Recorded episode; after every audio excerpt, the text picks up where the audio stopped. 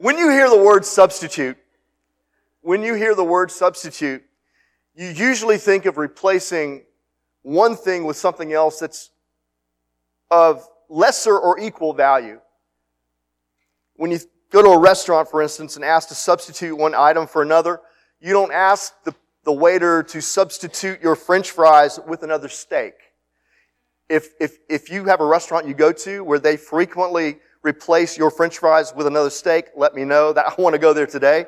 Um, I mean, when, they, they might be willing to substitute you a baked potato or a side salad for your french fries, but they're not going to give you another steak, right?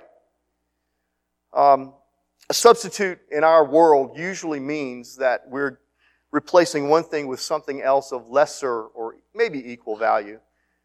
The only exception I can think of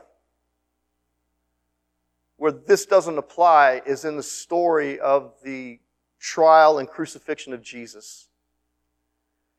In the gospel story, and I hope you have a chance to read it this week as we approach Easter next Sunday. In the gospel story, a substitution takes place that shatters the norm. A criminal is condemned to die, but a substitute of infinitely greater value dies in that criminal's place. We're going to read a portion of this gospel account in the book of Luke today, and I'm going to share some commentary as we read it together. But I, I, want us to spend some time today thinking about what it means when we say that Jesus died in our place. I want us to think about what that means, the implications of it, the power of it, the, the impact of it. Is there another warning? Was that what that was? Okay, okay I'm sorry. Uh, dear God, save us from all the warnings. Turn with me, if you will, to Luke chapter 23. It's going to be uh, on the screen above my head, but we're going to go to the portion where of, of, the, of the gospel account of the trial and crucifixion of Christ when Pilate is about to render his verdict regarding the charges brought against Jesus. This is the third, there were actually three trials that Jesus endured the night of his, uh, the night of his crucifixion, uh, or the, the night of his, of his passion. And this was the final time when he appeared before Pilate. So turn with me if we look Luke chapter 23. Let me uh, uh, give you some commentary as we go along, just to kind of enhance, I hope, what the message is today. Starting at verse 13, it says, Pilate called together the chief priests, the rulers, and the people. And he said to them, You brought me this man as one who was inciting the people to rebellion. I have examined him in your presence and have found no basis for your charges against him. Neither has Herod, for he has sent him back to us, as you can see. He has done nothing to deserve death. Therefore, I will punish him and then release him. Let's pause for a moment. Let me just say this. Luke makes a point here throughout his account of letting us know that Jesus is innocent. Jesus is an innocent man. Pilate sees it for himself and Pilate declares, in public that Jesus had done nothing wrong. Jesus didn't deserve death, that he was innocent of all the charges that had been brought against him. And what we need to understand here is that what was true of Jesus historically and legally is also true of Jesus theologically. Jesus was innocent of any sin at all. Do you know, it, it bothers me. I'm going to, it bothers me that they took a survey last year. Do you know that nearly 50% of the believers in America believe that Jesus committed sin when he was here on the earth? Let me set the story straight here. Jesus never sinned against anyone. He never did anything wrong. Pilate himself, a man, said he has done nothing to deserve death. God says about him, about Jesus in his word. In 1 Peter 1.19, he says Jesus was a lamb without blemish or defect. There was nothing wrong in Jesus' attitudes or behavior at all, ever. And it's on this basis of his sinlessness that Jesus is able to become that once and for all sacrifice for us on the cross. As John the Baptist said in John chapter 1, 29, Jesus is the Lamb of God who takes away the sins of the world. If Jesus had not been sinless, he could not have gone to the cross and taken our place. Let's get back to the word. But the whole crowd shouted, Away with this man! Now, what's interesting, let's pause. We're here at, at uh, on Palm Sunday. The same people that were shouting the praises of Christ, the same people that were laying palm fronds at his feet, at the feet of the little donkey, carrying him through the streets of Jerusalem, crying, Blessed is he who comes in the name of the Lord, is now the same group of people who were shouting out, Crucify him. Cruci- That's how fickle our human hearts are, y'all. Left to ourselves, we're wicked as can be. And we'll turn on you like that. That's just who we are. Away with this man, the crowd shouted. Release Barabbas to us. Parenthetically, it tells us Barabbas had been thrown into prison for an insurrection in the city and for murder. I want you to notice something that Barabbas was actually guilty of the same crime that they had attached to Jesus. Insurrection, rebellion. So they had this custom back then. In order to show a little mercy, excuse me, let me get the page turned here. In order to show a little mercy during the feast of Passover, the Romans had this custom. They would allow the Jews to choose a prisoner to be released. And Pilate was certain.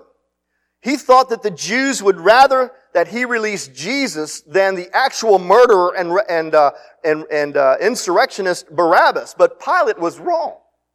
Pilate was wrong. Another account in the gospel tells us that the leaders of the Jews went among the people and stirred them up to continue to cry out for Jesus' crucifixion. The Jews wanted the murderer Barabbas to be released and the innocent Jesus put to death. Get back to the word. Wanting to release Jesus. Do you see in Pilate this? He didn't understand. Why are you guys so set on killing this innocent man? Wanting to release Jesus, Pilate appealed to them again. But they kept shouting, Crucify him! Crucify him! For the third time, Pilate spoke to them. Why? What crime has this man committed? I have found in him no grounds for the death penalty. Therefore, I will have him punished and then release him.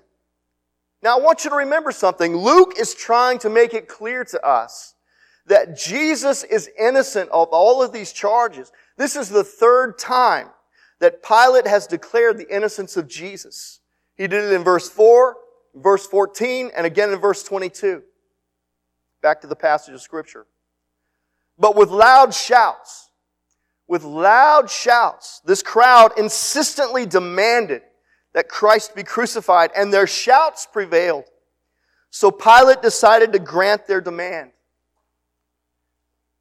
He released the man who had been thrown into prison for insurrection and murder the one they asked for, and surrendered Jesus to their will. One last piece of commentary before we get into the message. I want you to understand that rather than releasing the innocent man Jesus, Pilate releases the guilty man Barabbas. Which, by the way, I want you to know a couple of details here. This Greek word that's we translate as release is actually a legal term. The word release in Greek is apoluo, which I'm sure is pronounced incorrectly. Give me a thumbs up. Thank you, John. I got one right. Apoluo, which means to pardon or to set free. The name, we know who Jesus is, Son of God. Barabbas, I want you to think about his name for just a minute. Barabbas. Do you know what that literally means in the Hebrew? Son of man.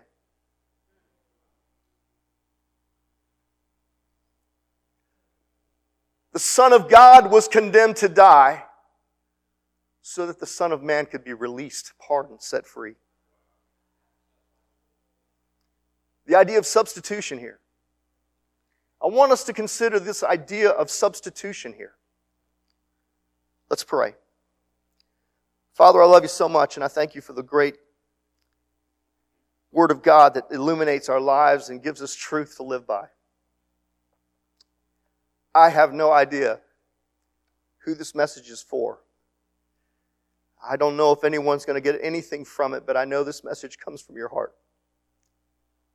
And I pray today that every mind would be opened to the truth of it and every heart would be willing to embrace it, to live by its truth, to live in its power, so that they could themselves be set free, walk free from condemnation, guilt, and fear. Be set free to live a life of freedom and joy and peace and hope. This is your intention for every man of, and woman in this room. If we would simply look to you, believe, trust in your name, embrace this gospel for ourselves. Spirit of God, do your work in this room. Take me out of the way. Speak through me, but take me out of the way. And deliver this message to this people in this moment for your glory. In Jesus' name I pray. Amen. I want you to imagine for just a moment that you were Barabbas. Just imagine for a moment. I like to read the Gospels this way. I like to read Bible stories this way. If that was me, if I were in their shoes, how would I respond? Well, let's say for a moment, just a moment, that you were Barabbas. If you were Barabbas, what would you have done when the jailer said to you that you've been released? What would you have done when the jailer came to your cell, unlocked the door, and said, You're free to go? Uh, you're the one that's been found of guilty of murder and insurrection. You're the one that's been condemned to die on the cross, but the jailer comes to your cell and gives you a different account of things. He says, You've been released. You're free to go. Would you have believed him? You, would you have thought it was some kind of trick? Would you have thought there was some kind of mistake that had been made? Would you have stood there and argued with the jailer about it? Or would you have run out of that prison cell, out of that prison, and into the streets a free man, laughing and celebrating at what had just happened? Frankly, we all stand in Barabbas' shoes. We're locked in a prison of our own making called sin, condemned to die, condemned to die in eternal death, separated from God forever. But now, because of what Jesus has done, our cell door has been opened and we have been told, You're free to go. And some of us are still arguing with the jailer about it. You see, Jesus suffered and died in the place of Barabbas. Jesus became the substitute for Barabbas at the cross. An innocent man died for a guilty one. But isn't what happened to Barabbas symbolic of what has happened to every one of us who believe the gospel of Jesus Christ? It's exactly what the Bible says in 1 Peter chapter 3. It says, For Christ also suffered once for sins, the righteous for the unrighteous, to bring you to God. I mean, you could really summarize the entire gospel in just four words. Jesus in your place. Jesus in your place. Jesus in our place means that the innocent has suffered for the guilty. Jesus in our place means that the just has suffered and died for the unjust, that he might bring us to God. Jesus in our place as our substitute died for us on the cross. 2 Corinthians 5.21 puts it this way. God made him who had no sin to be sin for us so that in him we might become the righteousness of God. Jesus took our place. Jesus in our place paid the debt we owe. Jesus in our place fulfilled the law that we broke. Jesus in our place suffered the penalty that we deserved. Jesus in our place died so that we could be made right with God. Jesus, I'm telling you, summarize the gospel in just those four words. Jesus in our place. I want us to meditate on these four words really just, just, just for a few moments. I'm only going to bring out two points and I want you to go home and think some more about it because there are far more implications than this in these four little words. But I just want to for us to think briefly this morning before we leave about what it means Jesus in our place. What are the implications for us? What does it mean when we say Jesus in our place? First, it means this. Jesus in our place gives worth to the phrase, God loves you. Jesus in our place gives value to that phrase, God loves you. Man, let me tell you something. We use that phrase so much, it's almost become trite and meaningless. God loves you. How many times have you heard that this week? God loves you. God loves you. God loves you. God really loves you. I'm afraid sometimes it's said so much that we lose sight of what it really means. It's almost lost its value. It's as if we think that if we just say it enough, then people will somehow get it. God loves you. If we say it loud enough, they're going to feel it. God loves you. They're going to be moved by it. They're going to receive it if we just say it enough. It'll change them if we just say it enough. But what does it mean when we say it? God, most people, they don't even have a clear idea of who God is, much less what love is. What does it mean when we tell people God loves you? How does God love me? What does God's love really look like? What does it mean? Go to Romans chapter 5. And here's how God shows us His love in no uncertain terms. It says, when we were utterly helpless, when we were utterly helpless, when we had no options at all, when there was no power, there was no juice, there was nothing, when we were completely broken, when we were totally down and out, when we had nothing going for us, Christ came at just the right time and died for us sinners. When you hit rock bottom, who's there? Who's waiting to pick you up? Who's waiting to dust you off? Who's waiting to get you going again? I mean, some of us, our own families have turned their back on us, but God never turned. Hallelujah. His back on us. It goes on to say, now most people would not be willing to die for an upright person, though someone might perhaps be willing to die for a person who is especially good. Does anybody fit that especially good category in here? I didn't think so, because you're honest people.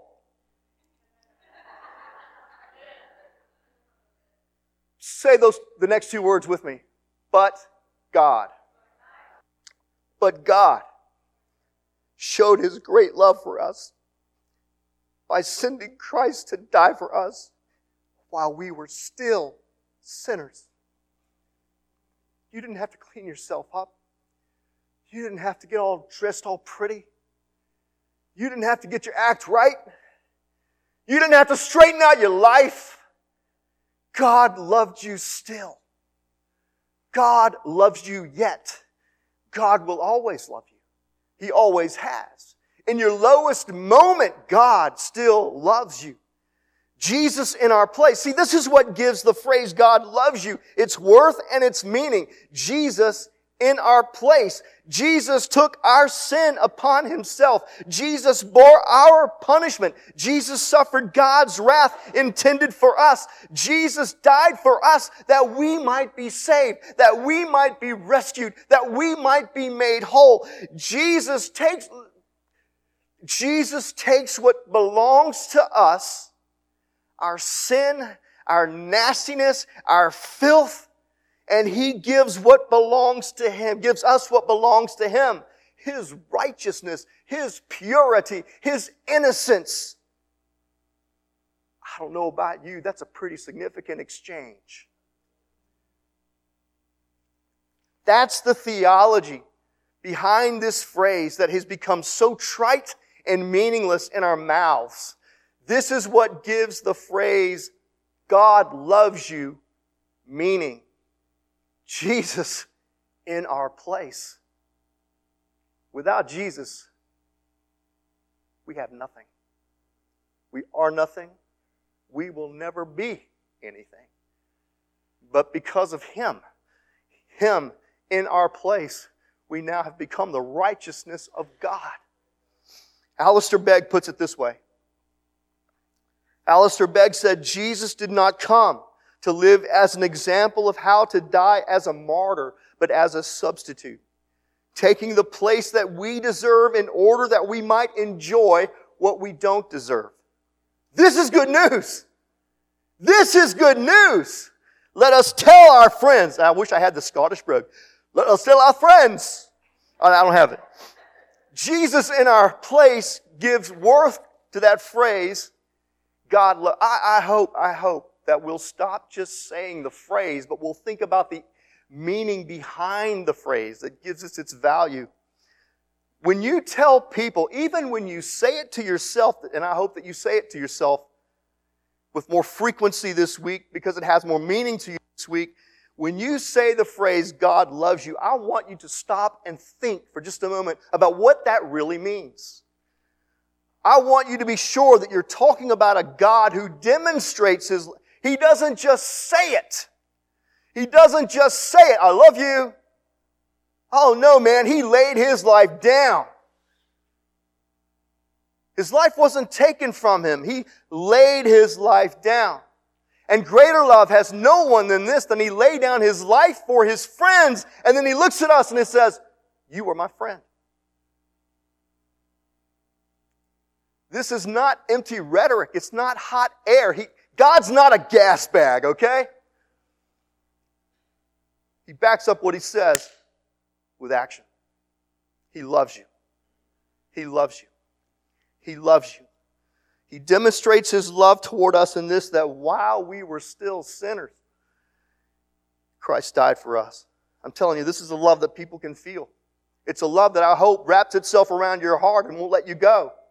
It's a, it's a love that you can understand. And I want to, I want to end with one verse. I've got to share this verse. It's come to me over and over and over again, and I finally put it in my notes today. I want you to go home and meditate on this verse, Romans 8:32.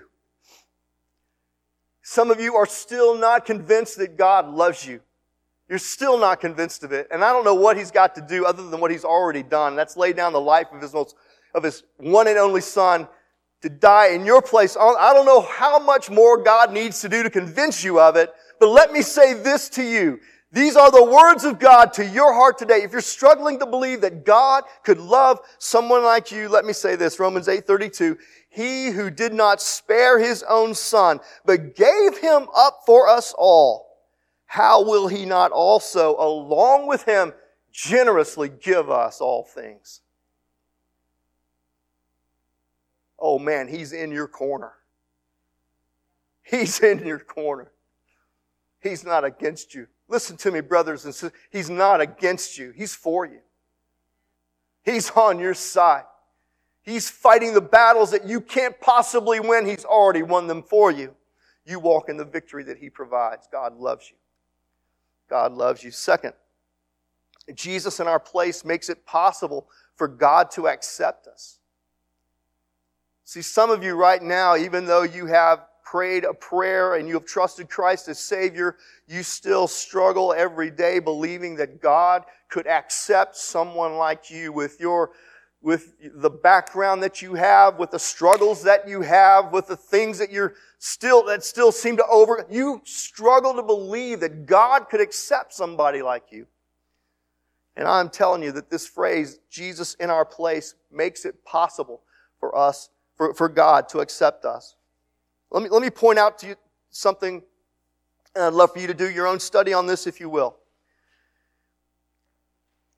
If we trust Christ and receive Him as our Lord and Savior, it means that we are now in Christ. Say those two words with me. In Christ.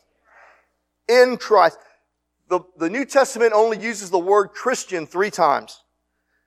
But in the New Testament, in the epistles of Paul alone, the terms in Christ are used to describe uh, people who put their trust and faith in Christ in, in this way. In, it, that phrase, in Christ or in Him or something like it, is used over 160 times in the New Testament when it's talking about those of us who have placed trust in Christ. In Christ, this is what in Christ means. It means God looks at us and he sees our sin has been covered by the righteousness of Christ.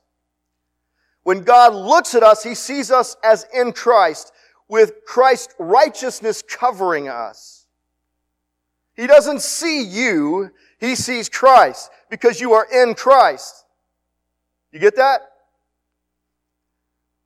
2 Corinthians 5:21 again says it this way, God made him who had no sin to be sin for us so that in him we might become the righteousness of God.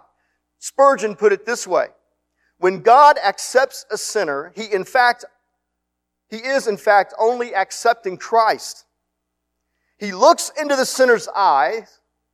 I love this. He looks into the sinner's eyes and he sees his own dear son's image there and he takes us in.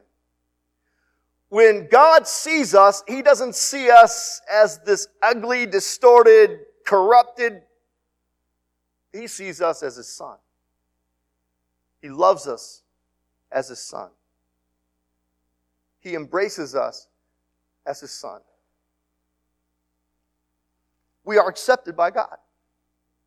Not because of anything we've done, not because of anything we're doing, not not because of anything we could do. Our acceptance is found in Christ alone. What Christ has done, what Christ is doing, and what Christ will do. It's Jesus in our place. Jesus in our place. When Pilate looked at Christ on the night of his trial, Pilate found no fault in Christ. He is, as Peter says in 1 Peter 1.19, a lamb without blemish or defect. Because there is no fault, listen, I hope you can follow me here. Because there is no fault in Christ, then we who are in Christ are faultless too. Because we're in Christ. Does that make sense? We're in Christ. He's faultless. We're in Christ. That makes us faultless too. There, there is no fault in Christ, and therefore God looks upon us who are in Christ. And you know what God says about us? I have no fault in you. Because his righteousness covers our unrighteousness. A lot of us have a hard time getting hold of that truth. Because all we can see when we look in the mirror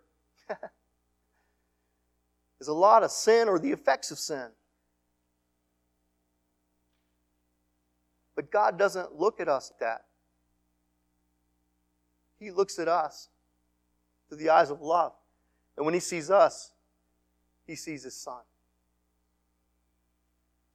who has made an end to all our sin. Paul says in Romans chapter 4, verse 25, Christ was delivered over to death for our sins and was raised to life for our justification. I want you to notice why he died for our sins and why he was raised to life for our justification. He died for our sins and was raised for us that we may be justified. That means that we can be declared righteous. That means that we can be declared not guilty of sin. That means that we can be accepted by God. Jesus in our place. He died for us. He was raised for us. If we are in Christ, we died with Him. We've been raised with Him. And now we are justified in the eyes of God, as if we'd never sinned. That's a hard, because we're good at holding grudges, aren't we? Boy, it's hard for us to understand how God couldn't hold a grudge against us. I bet God resents the fact that He ever created me in the first place. I've done so much damage. Well, the instant you put your faith and trust in Christ Jesus and repent of that sin, turn in faith to Christ, the account's wiped clean. And it's as if there were no sin at all. That's hard for us to grasp. But you're accepted by God not based on what you've done or what you are doing or what you are going to do. Your, your acceptance is based on what Christ has done, what Christ is doing, and what Christ will do. Let, please, let that sink in. Some of you are struggling so hard to do what God wants you to do so that He'll accept you more. He can't accept you any more than he accepts you right now.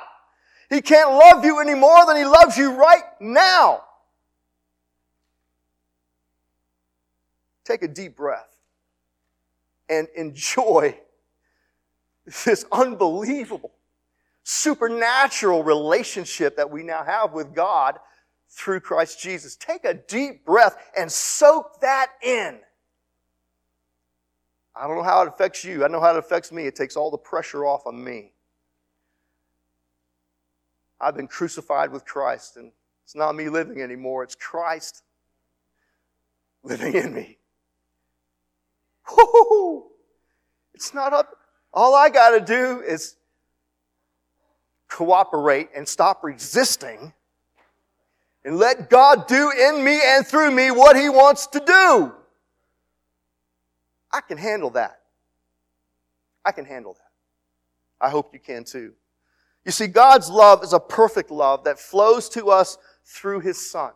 Let me say that again. God's love is a perfect love that flows to us through His Son. So when we sin, God won't love us any less. And when we do well, God won't love us anymore. Our performance doesn't increase God's acceptance of us because God's love is perfectly constant because His love is bound up in His Son Christ Jesus, our substitute. Jesus in our place. I don't know about you, man. It's hard to sit in a high school classroom writing words down like this, preparing a sermon like this, and not wanting to shout at the loudest, at the top of my lungs, God is good. It'd freak them out, wouldn't it, Caleb? But that's what I wanted to do all week as I prepared this message. Then I watched my computer crash, and I lose all my notes and have to write it again. And as I'm writing it again, it just like God's sinking it deeper in my spirit, man. God accepts me not based on anything I can do. God loves me because of who, God, uh, who Christ is and what Christ has done. Anyway, I tell you what, man. Some of you need to go home this afternoon.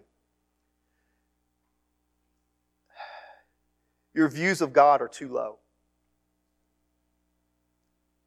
You're serving a God whose love is limited. You need to let go of the limits that you have placed on the love of God for you. There are no limits to his love for you. And it's not because you're all that great a person, it's because your life has been hidden with Christ.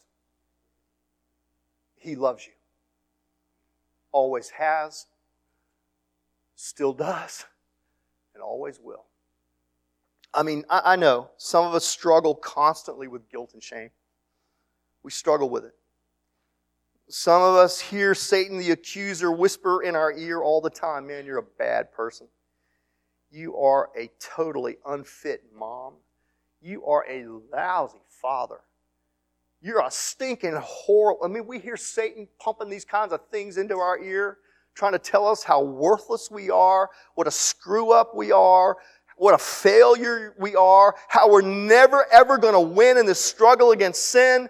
But listen to me, guys. Listen. It's in moments like these, it's in moments like these that we ought to look to the cross. It's in moments like these that we ought to see Jesus hanging there. He has, He is our perfect substitute. He is the perfect one who died in our place to make us right with God. He has made an end to all of our sin and nothing you can do will make God accept you any more than he does right now. He's not done with you yet. Oh, he's got stuff he's going to work on. Trust me, how well I know.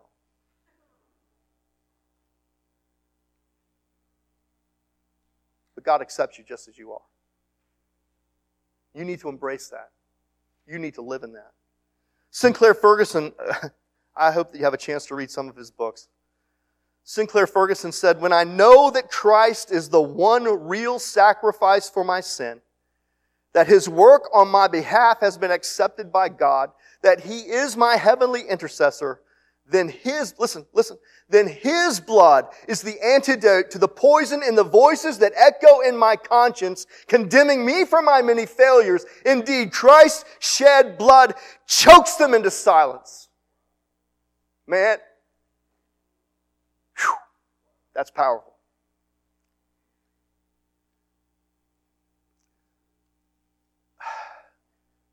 Let your vision of the cross let your vision of the cross drown out the cruel, accusing voices in your head. Let your vision of the cross drown out the cruel, accusing voices in your head. Christ accepts you on the basis of Christ's, excuse me, God accepts you on the basis of Christ's finished work, not on your weak and feeble efforts. I got to say that again because that's just that's that's from Mark Davis. That's rich. God accepts you on the basis of Christ's finished work, not on your weak and feeble efforts. You get, John, is that theologically correct, my brother? Take a deep breath. Want me to say it one more time? Whew. Whew. God accepts you on the basis of Christ's finished work, not on your weak and feeble efforts. There's nothing you can do to earn God's favor and acceptance and love. Christ did it all for you. Take a deep breath. Take a deep breath. And refresh yourself in His love. Look, Jesus in our place makes it possible for God to accept us.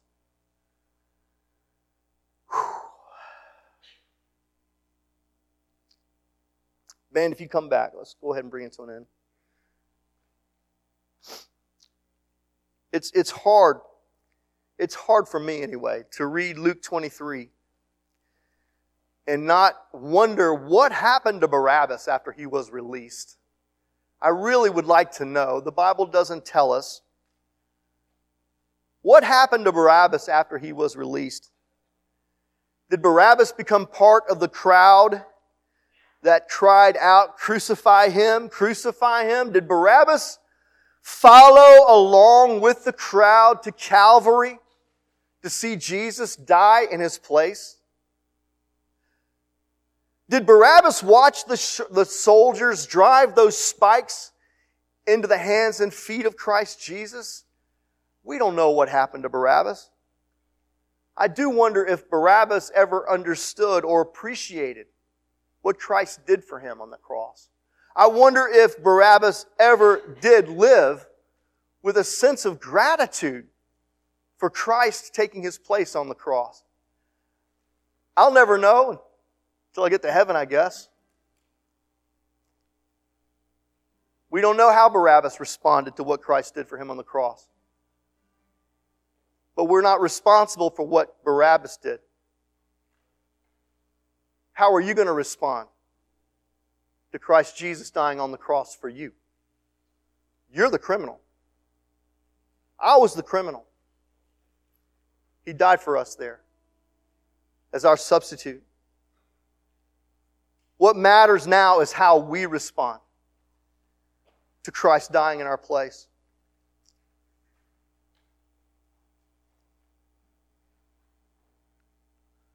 And I'm telling you, there's only one reasonable way to respond to what Christ has done for us. Paul writes about it in Romans chapter 12, verse 1. In view of God's mercy, in view of what God has done for us in Christ Jesus, in view of Christ paying the price that we should have paid on the cross, dying for our sins, paying the penalty that we should have paid, in view of what He has done for us, the only reasonable response is to lay our lives down before Him as living sacrifices.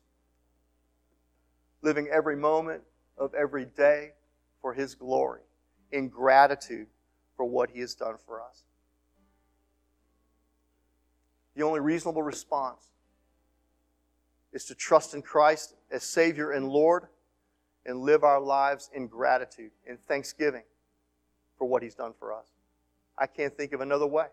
What, what other way would you choose? That makes sense. I want you to bow your heads and close your eyes. We're going to worship the Lord for just a few minutes.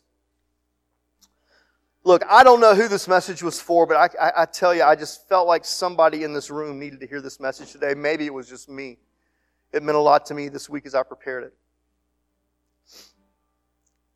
But I, I have a feeling that there are people in this room. You have heard the phrase, God loves you, but you've never really understood what it meant. Well, let me tell you what it means. It means that God loves you so much that He sent His only begotten Son to pay a price that you could not have paid, to clear the accounts, to make you right with God. Christ died for you on the cross, and God demonstrates His love for you by doing it. And there's still others of us. We have taken to heart what Christ has done for us, but we struggle to believe that God accepts us because we're still broken and we're still struggling. I want you to understand that what the cross says to us is that Jesus died in our place. He is our substitute. When we approach the Father, we do not approach Him on our own merit. We approach Him based on what Christ has done. Christ and His shed blood has opened up a pathway for us to approach the Father in our time of need without fear, but in boldness and confidence, knowing that our life is hidden with Christ. And when Jesus sees you and me, he sees his Son, Christ Jesus, who have now become part of the body of Christ through faith and repentance. Look, man. Look, man, this is, this is, all, this is awesome news. This is great news.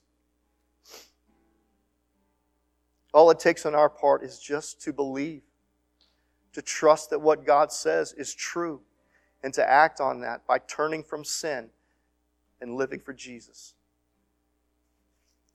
I hope that you're ready to make that kind of decision today. I hope that you're willing